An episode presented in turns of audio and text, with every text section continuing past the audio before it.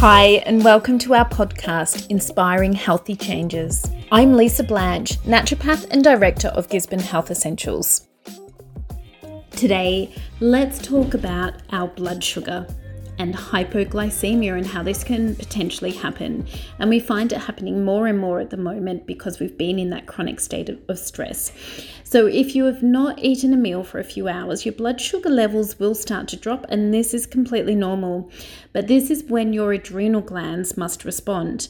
Now, if they can't respond sufficiently, and part of that reason may be because you've been in that burnout kind of uh, stage or stressed state for too long you will likely experience symptoms of hypoglycemia such as dizziness, brain fog, nausea, palpitations, and fatigue. And if you have something to eat and immediately feel better, it was likely an episode of hypoglycemia. So, this so it occurs basically after you eat foods that spike blood sugar very quickly. It's more likely to um, to occur. So when you eat food with sugar or other high glycemic foods such as refined processed carbs or alcohol, your blood sugar can increase very quickly. So in your body, in an effort to try to counter that fast rise in blood pressure, it produces and secretes more insulin, and insulin levels rise really quickly. And this rapid increase in insulin causes the blood glucose to be absorbed into the liver as glycogen. Now, the problem is that your body can overcorrect to this episode of high blood sugar by producing too much insulin. This excess insulin dramatically drops blood sugar too much, and those people with adrenal fatigue or burnout, whatever you want to call it, can't produce enough epinephrine to counter the excess insulin.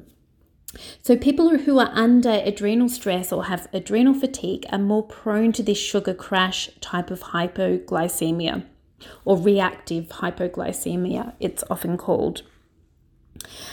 And so today we're going to talk about what we can do about this situation. Now, obviously, it's really important to get on top of the cause of the issues, and in some cases, this will, you know, be a particular stressed state that you're in. But today we'll just talk about what to do when we're already in that state. So, one of the first things that you may also require salt um, if you are adrenally fatigued. And so, small amounts of a good quality salt such as pure Celtic sea salt or pink salt, adding a tiny bit to your water at the start of the day can keep you well hydrated. I often um, get people to add lemon, so either slices of lemon or even just a squeeze of lemon to that water as well for the vitamin C, which we'll go into too. So there's that aspect. There's eating frequent balanced meals. So when we say balance, we mean good sources of quality proteins and fats in those meals as well to help balance your blood sugar. Um, and this will also nourish the adrenal glands. So the two nutrients as well that um, that will do a wonderful job for adrenal glands, and we need to make sure that we've included these in our diet. Are the ones that are vitamin C and magnesium rich. So for vitamin C, we need to look at um, so the lemons that I discussed earlier, or the citrus fruit, um, tropical fruit, kiwi fruit, rose hip, capsicum, our green leafy vegetables, um, broccoli, berries, and then magnesium. So you'll get a lot of nut- magnesium in nuts and seeds, a variety of nuts and seeds. Um, also, again, the dark leafy greens, the whole grains, beans, and legumes. You'll often find that when you're low in magnesium, particularly as a woman, that they might be the times that you're going for chocolate. So if you're finding that you're craving chocolate a lot, chocolate does contain magnesium. Now, you can have some dark chocolate, but I wouldn't, if you've already got these blood sugar issues going on, I wouldn't start going to chocolate as your form of magnesium because it's going to keep you in a, a um, hypoglycemic state. So, just going back to the protein and fats in each meal to help stabilize your adrenals and the, just ensure there's a slower release of sugar in the body. So, when we talk about protein, just to make sure we're all on the same page, So, protein could be your nuts, your seeds, your meat. Um, your dairy, such as, you know, some cottage cheese or kefir, um, eggs, um, unsweetened yogurt would be great as well. Your tofu, your beans, your lentils, your chickpeas. And then the fats to include, so again, you'll get fats from the nuts and seeds as well. Um, and then obviously the, you know, standard forms of fats that we think of. So your extra virgin olive oil, um, your coconut, your like yogurt, the whole fat yogurt, you'll get fats from avocado, oily fish, ghee. Um, that you need to ensure that you've got one example of good healthy fats in each meal. So having small amounts of the protein and fat in your meals and your snacks actually as well will lead to that slower release of sugar in the body and thus extend the time you may become hypoglycemic between meals. In combination with regular meals, this will hopefully help prevent hypoglycemic episodes. Now, also, we need to avoid alcoholic beverages when we're in a hypoglycemic um, state or in a stressed state or our blood sugar is a little bit up and down. So, you know, especially on an empty stomach, and I'm sure we've all experienced that before. So, the alcohol will often cause blood sugar levels to rise. And excess alcohol entering your system requires immediate action from the liver to metabolize it. And this puts the role the liver plays in blood sugar control on hold, leading to dysregulation of glucose levels. Alcohol also interferes with those hormones responsible for controlling blood sugar balance in the body. So, frequent alcohol consumption can lead to insulin resistance. So, we really do need to be careful there. Now, obviously, as well, avoid foods made with sugar and white flours and um, refined foods. So, sugar is obviously a good thing to avoid if you are experiencing uncontrolled spikes and dips in your blood sugar levels. Highly processed flours and products made from these, such as your um, bread and biscuits, etc will also be a bit of an issue. So you really do want to choose the whole grain products instead and stick to smaller serves combined with the proteins and the fats.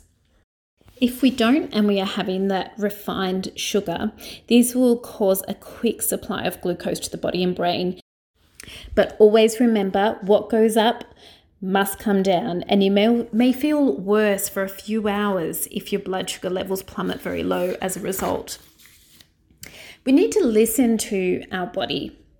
Sometimes you may need to eat something every two hours, especially if you're experiencing increased mental activity or heavy physical work. So, short term, do listen to that and do what your body needs. Stay hydrated as well. Make sure you carry a water bottle around with you and keep well hydrated throughout the day because by the time you feel thirsty, you're actually already dehydrated. Be prepared as well if you know that you're in this state, and always carry a snack such as nuts with you wherever you go. Remember that simple carbs and sugars are only a quick fix. So if you really need them, um, sometimes that's that's what you need to go for, depending on what your situation is.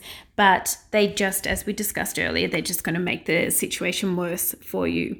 Also, note artificial sweeteners may not provide the body with the glucose, but they do still trigger an insulin response in the body, which can contribute to hypoglycemic attacks. So avoid these completely. So, tips to making a meal sugar balanced.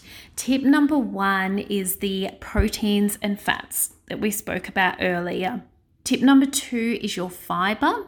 So, the more natural fiber a food, meal, snacks contain, the better. So, this also means that the less processing a food has had, whether this be in a factory or even just in your kitchen, the better.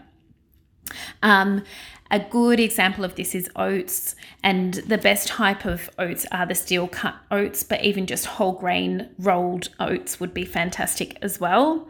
Fruit is another example, so whole fruit with the peel on, um, and obviously vegetables are a really good example of this too. So, Tip number three as well eat your veggies. So don't forget the humble veggies in all of your meals if possible, or, or at least two out of three of your meals.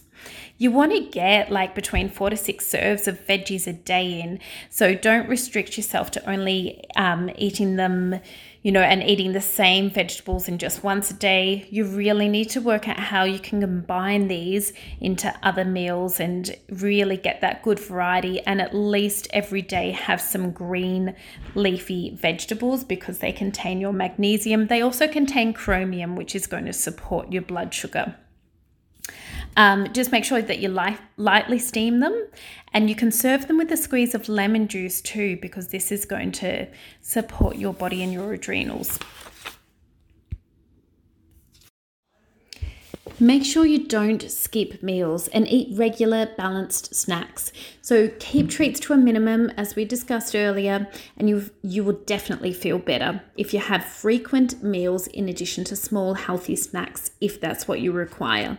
So have your breakfast, lunch and dinner and then if you need a mid-morning snack or a mid-afternoon snack then do so while you're in this state where your blood sugar is unstable. So don't skip any meals or snacks that you need um, and eat small amounts frequently will prevent that low dip of blood sugar that is causing your symptoms. Now, also make sure you support the adrenal function and manage stress. So, supporting your adrenal function will help keep important hormones such as the cortisol and insulin in balance, and then these hormones play an important role in blood sugar balance and stability.